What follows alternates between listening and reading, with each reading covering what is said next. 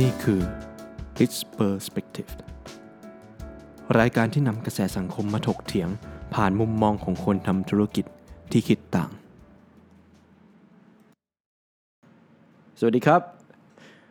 b i z Perspective วันนี้ EP ที่ 3 เราจะมาคุยกันเรื่องของการพนันนะฮะศาสตร์แห่งการพนัน เพราะว่าผมสังเกตนะครับ จริงๆแล้วในสังคมเราประเทศไทยเนี่ย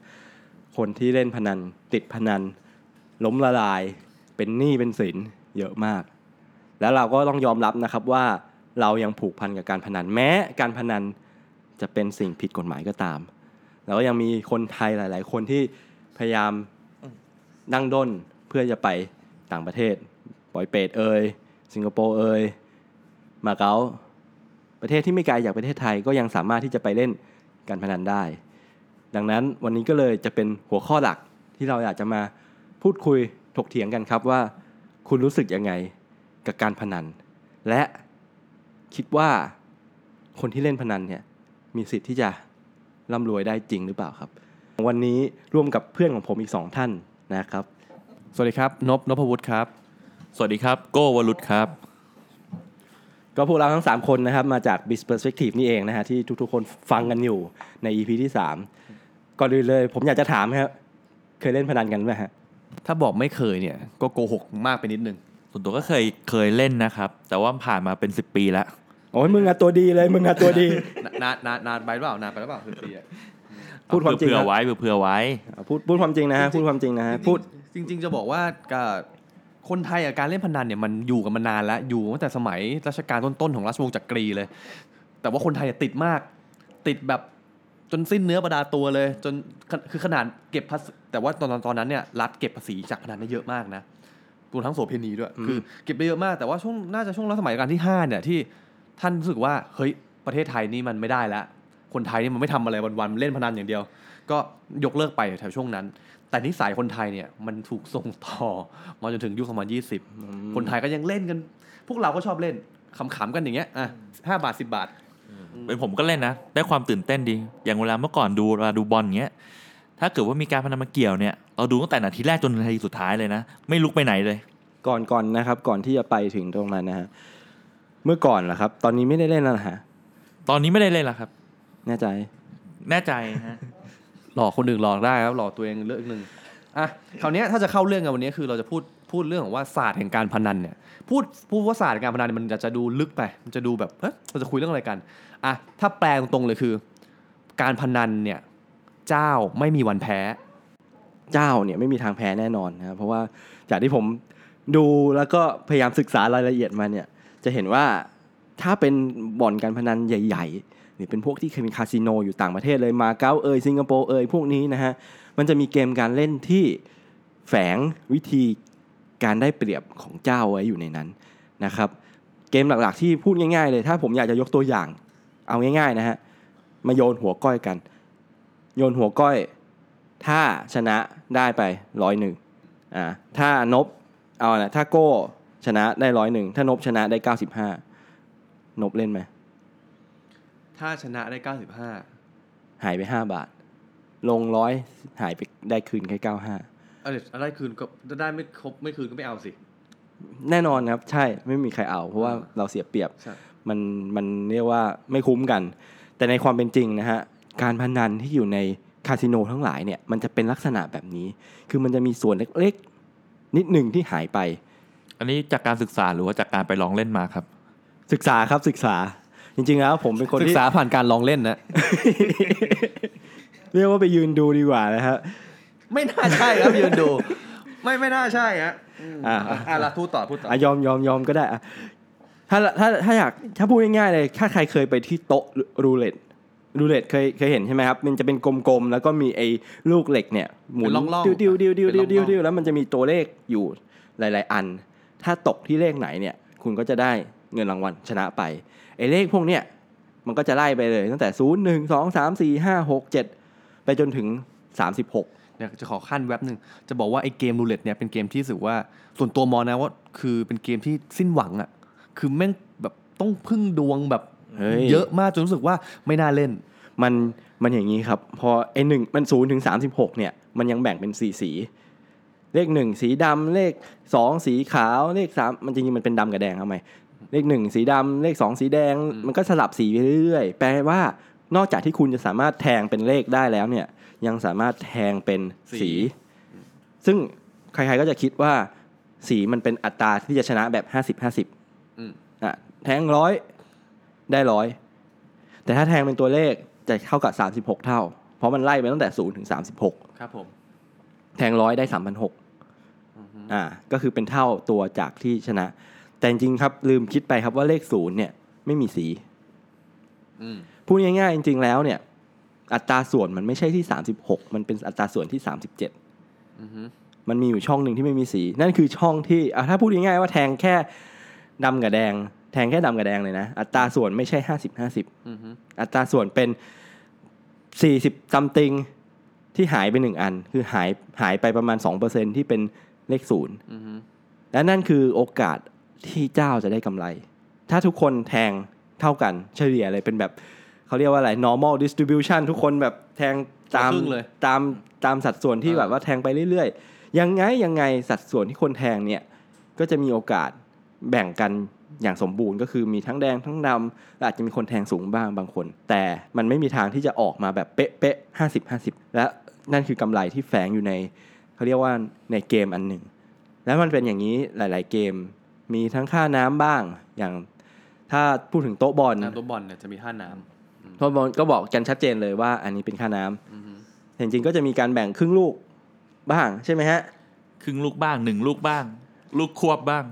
อืมแล้วแต่ราคาจแต่ริงละๆผมคู่ไม่ค่อยไม่ค่อยเล่นบอลผมอาจจะไม่ค่อยรู้เรื่องในอันส่วนี้นผมศึนี้กษามาครับศึกษามาเหมือนกันคือคือผมศึกษาในแง่ของว่าเอ่อวิเคราะห์สนุกสนุกสนุกสนุกสนุกคือจริงๆฟุตบอลเนี่ยมันจะมีการอัตราต่อรองครับ คือทุกครั้งเนี่ยที่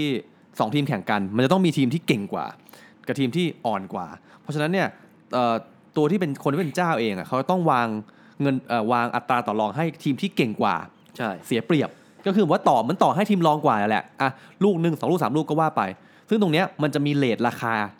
อีกที่เราเรียกว่าค่าน้ำนั่นแหละ คืออย่างเช่นตัวอย่างว่าอัตราต่อรองเนี้ยดูแล้วเนี่ยเจ้าไม่น่าจะเสียเขาก็จะให้เราเต็มเลย เราลงพันบาท ถ้าเราได้ก็ได้พันบาท แต่ถ้าเกิดราคาเนี้ยเจ้ามองว่าเฮ้ยมันมีโอกาสที่เจ้าจะเสีย แต่เจ้าไม่ยอมเสียเต็มอยู่แล้ว เจ้าบอกอะราคาเนี้ยคุณมีโอกาสได้สูง แต่คุณลงพันอะคุณได้หกร้อยนะ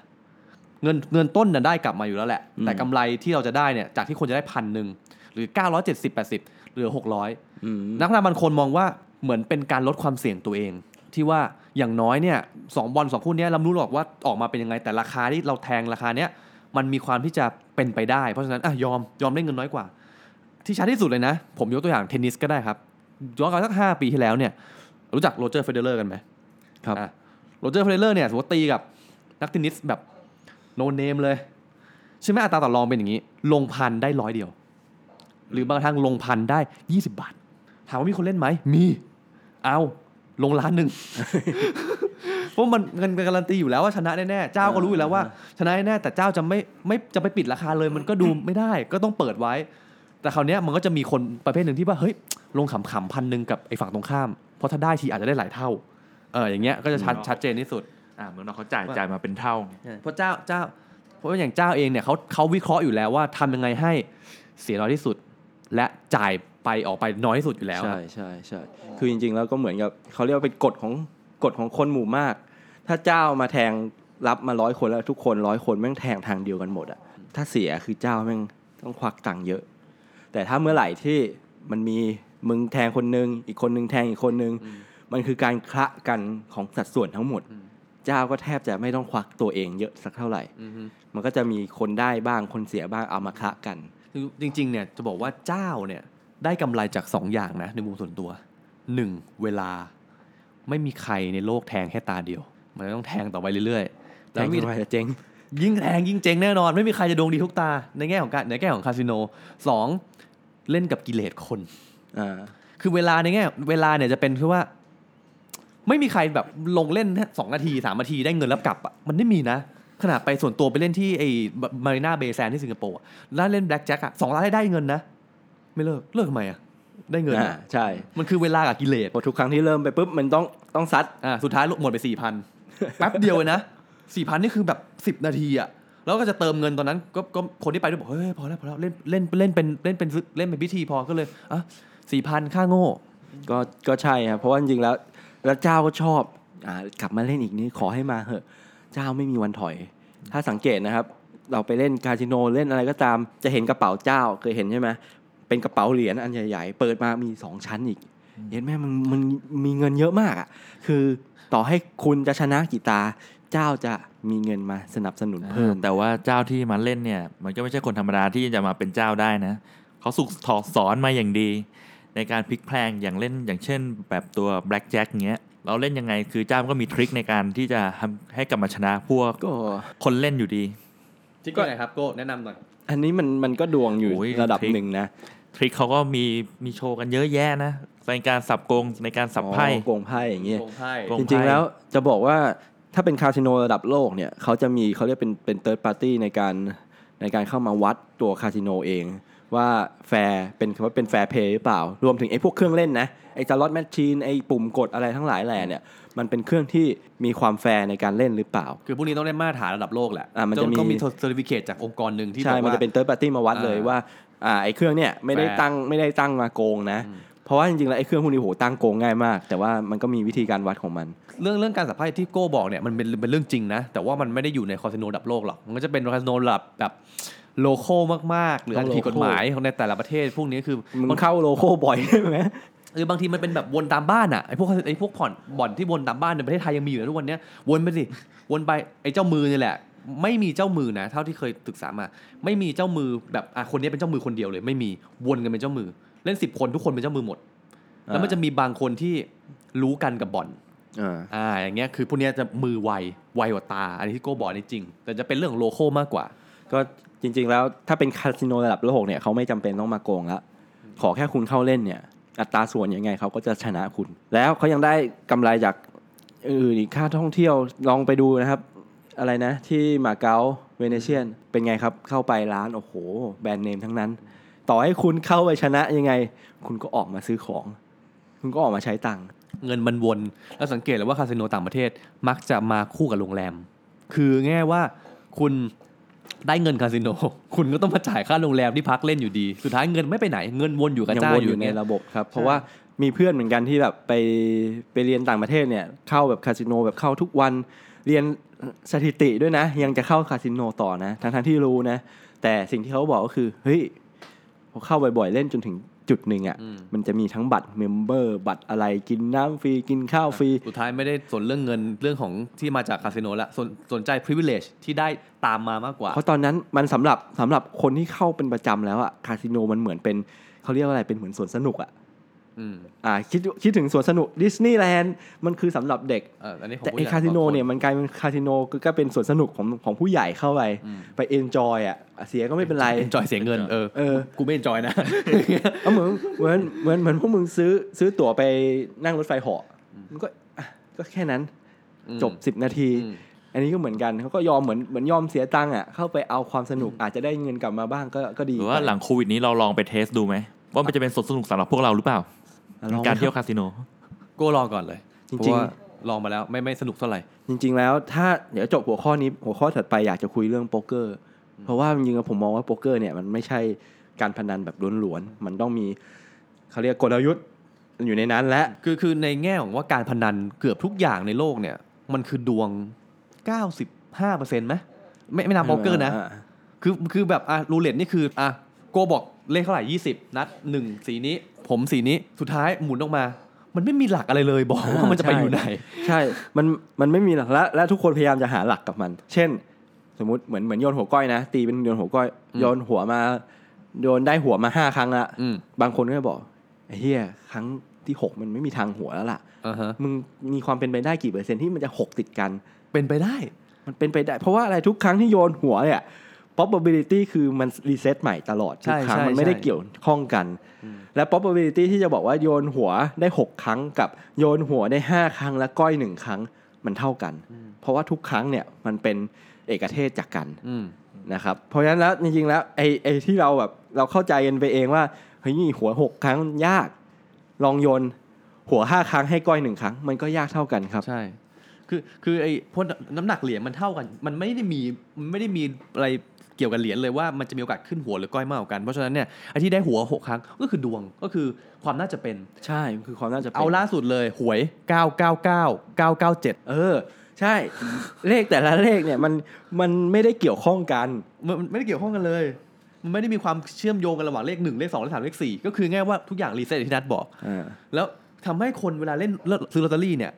ไม่ค่อยมีใครซื้อเลขชุดแบบที่เลขเป็นติดติดๆกันเช่นใช่แปดแปดแปดแปดแปดใช่พวกนี้มันอยู่อยู่ในเบอร์มือถือไมันอยู่ในหวยเพราะคนบอกว่ามันไม่น่าเป็นไปได้ ใช่ แล้วคราวเนี้ยแล้วพอพอดูกองกองกองสลากหมุนหวยเนี่ยจนมีคนคอมเมนต์บอกเฮ้ยเดือนเดือนละสองครั้งเองหมุนแรงๆหน่อยเว้ยงานงานงานพวกมึงเนี่ยน้อยมากเลยนะหมุนเดือนละสองครั้งเนี่ยหมุนแรงๆหน่อยหมุนแรงๆหน่อยหมุนยังไงมาได้เก้าวะกลับมาเก้าอีกรอบเออหมุนยังไงมาได้เก้าวะเนี่ยมันก็เหมือนหัวก้อยเลยคือ ใครมันจะไปคิดวะ ว่าไปได้เก้าออกมาห้าตัว ซึ่งตรงนี้มันคือความน่าจะเป็นที่ที่คาดเดาไม่ได้ วิเคราะห์ไม่ได้ดวงล้วนๆแต่ที่เราจะพูดทั้งหมดเนี่ยเราจะทำให้เราเห็นว่าการพึ่งดวงอย่างเดียวเนี่ยเจ้ายิ้มเลย ถูก เพราะว่าการพึ่งดวงของแต่ละคนก็จะมีความคิดที่เหมือนกัน ไม่มีทางที่โก้นัดและผมเนี่ยจะคิดเหมือนกันว่าเฮ้ยต้องออกมาเลขนี้ ไม่มีทางต่างคนต่างมีเงินตัวเองต่างคนมีต่างมีความคิดของตัวเอง ก็จะลงเงินไปตามเลขที่ตัวเองชอบเพราะฉะนั้นเจ้ายิ้มเลยเพราะในต้องมีคนได้และเสีย แล้วเจ้าก็จะได้อยู่แล้วอือฮึ แต่จะมีอยู่เกมหนึ่งที่มันใช้ดวงแค่สัก 20%คือโป๊กเกอร์ ซึ่งเป็นเกมที่พวกเราชอบเล่นกันมาก เพราะมันเป็นเกมที่จะบอกว่าเป็นเกมพนันที่ใช้หลักจิตวิทยาเยอะ อย่าลืมนะเกมโป๊กเกอร์เนี่ยมันเกมเกี่ยวกับไพ่นะครับ บางทีเจ้าอาจจะใช้วิธีกลโกงในการสับไพ่ก็ได้นะ มันก็ยากครับ เพราะว่าโป๊กเกอร์เนี่ยถ้าเล่นกันแบบจริง ๆ จังๆเนี่ยมันจะเปลี่ยน dealer ตลอด dealer จะต้องเป็นเป็นคนเล่นผู้เล่น ถ้าเราไปเล่นในบ่อนใหญ่เนี่ยอาจจะมีคนเป็นดีลเลอร์ให้ แต่ว่าเราจะไม่ได้เล่น against กับเจ้าแล้ว เราจะเล่น against player ด้วยกัน มันจะไม่เหมือนกันนะ ถ้าถ้าเราไปเล่นโต๊ะแบบโต๊ะเล็กที่มันแจกสามใบแจกอะไรอย่างเงี้ย เรากำลังเล่น against เจ้า ซึ่งยากเพราะเจ้าจะมีเงินแบบเขาเรียกว่าคล้ายๆ กึ่ง unlimit แล้ว หน้าตักมันจะเยอะมาก แต่ถ้าเราเล่น against player เมื่อไหร่เนี่ยหน้าตักของแต่ละคนจะมีผลต่อการตัดสินใจไม่แล้วอย่าง against player อย่างเงี้ยคือเราเจ้าได้เงินตรงไหน ในเมื่อเงินมันหมุนอยู่กับถ้า player ถ้าเป็นโต๊ะใหญ่โต๊ะโต๊ะอย่างนั้นเขาเรียกเป็นโต๊ะแบบทัวร์นาเมนต์อะอ่าฮะเจ้าคือไม่ได้อะไรเลยอ่าฮะเจ้าไม่ได้อะไรเลยนะอ่าฮะคาสิโนได้ก็คือเป็น entry fee อ่าโอเคอ่าเราก็จ่ายจ่ายค่าค่าบ y อินเข้าไปอ่าฮะเขาก็จะหักเป็นเหมือนค่าน้ำนั่นแหละหักไปเลยอืมเป็น fee ตรงนั้นแค่นั้นเลย อย่างนั้นก็คือหมายความว่าถ้าเป็น Texas เอ่อ Hold'em โป๊กเกอร์อย่างเงี้ยเจ้าก็จะไม่ชอบ เพราะเจ้าก็ไม่ค่อยได้อะไรมากกับกับมันเท่าไหร่ ใช่ เพราะฉะนั้นเราจะเห็นว่าถ้าจะเล่นแบบ Texas Hold'em ที่เป็นโต๊ะอืม player to อืม player เนี่ยอืมเราจะเห็นเฉพาะงานอีเวนท์ที่เป็นอ่าทัวร์นาเมนต์มากกว่าอ่าเราจะไม่เห็นโต๊ะที่เป็นเจ้านั่งเล่นอยู่ตรงนั้นเลย ถ้าถ้าเราไปตามบ่อนคาสิโนในนะเป็นโป๊กเกอร์ที่อยู่ในบ่อนพวกนั้นเนี่ยจะเป็นโป๊กเกอร์แบบ3ใบบ้างอ่า5ใบบ้างเคยเห็นเล่นอืม against เจ้า จะไม่ใช่ Texas Hold'em ซึ่งมันอย่างนั้นจะอีกแบบหนึ่งอย่างนั้นเหนื่อยอย่างนั้นสู้เจ้ายากอย่างที่บอกหน้าตักเจ้าเยอะกว่าเราเยอะ เพราะเพราะโป๊กเกอร์เนี่ยเนี่ยเราจะพูดไม่ไม่ยาวมากพูดแค่ว่าโป๊กเกอร์มันเป็นเรื่องของการบริหารเงินหน้าตักดวงนิดหน่อยกับจิตวิทยาการเล่นระหว่างผู้เล่น ส่วนจริง ๆ ก็อยากสรุปพอดแคสต์แรกนิดนึงนะก่อนที่จะไปพอดแคสต์เอ่อ EP อื่นคือว่าเล่นพนันเนี่ยเล่นสนุกได้ แต่มันไม่มีทางที่ชนะเจ้าได้เลย ไม่มีทางถูกถูกคือเห็นเห็นด้วยว่าเจ้าที่ไม่ว่าจะเป็นบ่อนเล็กบ่อนใหญ่เนี่ยเขาได้เปรียบไม่ว่าในภูมิศาสตร์การสับไพ่หรือจะเป็นในแง่ การวางเขาเรียกว่ากลยุทธ์ของเกมอันนั้นแหละที่เขาจะได้เปรียบอยู่บ้างเล็กน้อย คือคือไม่ว่าจะโกงหรือไม่โกงเนี่ยเจ้าก็ได้อ่าคือฮะคือไม่ต้องไม่ต้องเจ้าไม่ต้องโกงเลย เพราะว่าหลักไอ้หลักความเป็นไปได้ หลักเรื่องของกิเลสคนความแตกต่างของความคิดต่างๆเนี่ยเจ้าได้เอาเปรียบจากตรงนั้นหมดแล้ว เพราะฉะนั้นคือมีเงินทุนหนา แต่ว่าอย่างที่บอกว่าการเป็นเจ้าอย่างคาสิโนเองมันไม่ใช่แค่ว่าการพนันนะคือมันมองว่าต้องมีโรงแรมต้องมีร้านอาหารคือทุกอย่างมันต้องมีมันพร้อเป็นสำหรับมันเป็นธุรกิจแล้วก็ใช่อย่าง ยกตัวอย่างอย่างมาเก๊าเนี่ยเวเนเชียนเนี่ยคือกรุ๊ปเดียวกันกับที่สิงคโปร์นะอ่าอะไรนะมารีนาเมมามารีนาเบย์แซนด์เบย์แซนด์อ่านั่นแหละคือกรุ๊ปเดียวกัน ซึ่งเป็นกรุ๊ปใหญ่มาจากทางลาสเวกัสเพราะฉะนั้นเราก็จะเห็นว่าธุรกิจนี้ยังเป็นธุรกิจที่รุ่งเรืองในระดับแต่หนึ่ง แต่บางทีบางคนอาจจะไม่ได้อยากชนะเจ้าก็ได้นะศาสตร์ของการพนันอาจจะเป็นแบบชอบความสนุกส่วนตัวอ่ามีมีความสุขความชอบเอาไป enjoy life เออได้ enjoy ได้วัดดวง ได้เงินมาง่ายๆ หรือว่าเสียง่าย ๆ ก็ได้เหมือนกันอะกูรวย แต่เอาจริงๆนะตอนที่เล่นพนันเนี่ยคือตอนที่เสียมันไม่ได้รู้สึก suffer เท่าลงทุนหุ้นนะอ่าอ่ความรู้สึกอะลงทุนหุ้นเนี่ยสมมติลงไปสัก 2 เดือนลบไปสักเจ็ดเปอร์เซ็นต์มัน suffer นะอืมอืมอืมแม้ว่าจะได้ปันผลมารู้ว่าเราซื้อระยะยาว แต่การเข้าบ่อนมานานไปแล้วเสียหมื่นหนึ่งปุ๊บอาจจะแบบเฮ้ยเสียหมื่นว่ะคือมันจะเป็นอีก feel feel หนึ่งอะคือแต่อะอ๋อมัน เสียเสียเงินในบ่อนยัง brag ได้ แต่ถ้าเสียเงินในลงทุนนี้เริ่มขายหน้าใช่คือแต่ทางที่ความเป็นจริงลงทุนลงทุนเนี่ยแม้ว่าจะเสียแต่ว่ามันกลับมาได้ เพราะมันเป็นเรื่องของเวลาเรื่องของ demand supply แต่ว่าไอตัวพนันเนี่ยมันไปเลยอ่าถ้าจะเอาคืนก็คือควักเงินเอาคืนอีกรอบหนึ่งอย่างของคุณนบอาจจะเป็นแบบเสียน้อยเสียยากเสียมากเสียง่าย ชอบแบบนี้มากกว่า แต่แต่ที่จะบอกว่าเอ่อถ้าหมดโควิดไปแล้วแต่ละคนอยากจะลองเล่นพนันตามอย่างอย่างไต้หวันมีไหมไต้หวันไม่มี มาเก๊าเอาง่ายๆมาเก๊าสิงคโปร์อย่างเงี้ยหรือมาเลเซียมาเลเซียมีก็ไปเล่นให้รู้แล้วกัน Black ปอยเป็ Jack ดไหมปอยเป็ดเออเอออะไรเออไม่เคยไปเห็นอะว่าก็อีกเรื่องอีกเรื่องหนึ่งลืมไปเลยเพราะว่าจริงๆแล้วอย่างสิงคโปร์เองเนี่ยมีแค่มารีนาเบย์ป่ะที่ใช่เป็นใช่ที่เป็นดังๆคาสิโน ที่เป็นรูปเรือข้างบนแล้วก็อย่างในเขมรปอยเปตเนี่ย อือฮึ คนในประเทศเขาไม่สามารถเข้าเล่นได้นะ ถ้าได้ยินมาไม่เคยไป อ่า แต่ได้ยินมาว่าเป็นอย่างนั้นก็คือมันเปิดเพื่อให้คนต่างชาติเข้าไปเล่น ส่วนประเทศเขายังถือเป็น การพนันยังผิดกฎหมายยังปอยเป็ดได้ยินว่าจริง ๆ แล้วเจ้าของคนไทยนั่นแหละอ้าวเหรอใช่เจ้าของปอยเป็ดหลายๆบ่อนในนั้นอะคนไทยทั้งนั้น คนไทยเราเราเห็นแล้วว่าคนไทยมีความรู้ความสามารถเกี่ยวกับคาสิโนอยู่แล้ว แต่แค่บ้านเรามันผิด คือถ้าคุยเรื่องนี้คุยได้อีกชาติหโอ้นึ่งโหเราผิดศีลธรรมนะเมืองพุทธจริง ๆ ไม่ได้คือมอคือจริง ๆ เราสามารถทำได้คือว่าให้เปิดคาสิโนตั้งกฎเกณฑ์ที่มีระเบียบเช่นอะคนอายุ25 ขึ้นไปเลยก็ได้ และและเป็นชาวหรือชาวต่างแบ่งชาเฉติพาะเขตจังหวัด คือคือคือแบ่งเนี่ยมันทำมันทำได้หมดถ้าทำจริงคือเอ่อคนไทยทำจ่ายภาษีหนักหน่อยเอ่อเอาคนอายุ 25 ขึ้นไปที่มีวุฒิภาวะระดับหนึ่งแล้วในการเล่นเอ่อต้องโชว์สเตทเมนต์ก่อนเล่นหรือแล้วก็ให้ชาวต่างชาติคือพวกที่ทำได้แต่ว่ามันไม่ง่ายหรอกบอกเลยมันไม่ง่าย แต่ทุกวันนี้ก็มีเปิดเต็มไปหมดเลยนะครับเห็นไหมล่าสุดเนี่ยพี่พระรามสามเพิ่งจะเพิ่งจะลงพื้นที่กันไป จริงๆ คือคุยเรื่องนี้มันจะบวกเข้าการเมืองและสังคมหนัก เพราะฉะนั้นเราก็จะหยุดตรงหยุดตรงนี้ก่อน ขออนุญาตหยุดตรงนี้ก่อน เพราะมันจะกลายเป็นเดี๋ยวจะเรื่องไม่ขมีอง EP สี่เดี๋ยวเดี๋ยวเดี๋ยว EP เนี้ยมันจะกลายเป็นว่าเราควรมี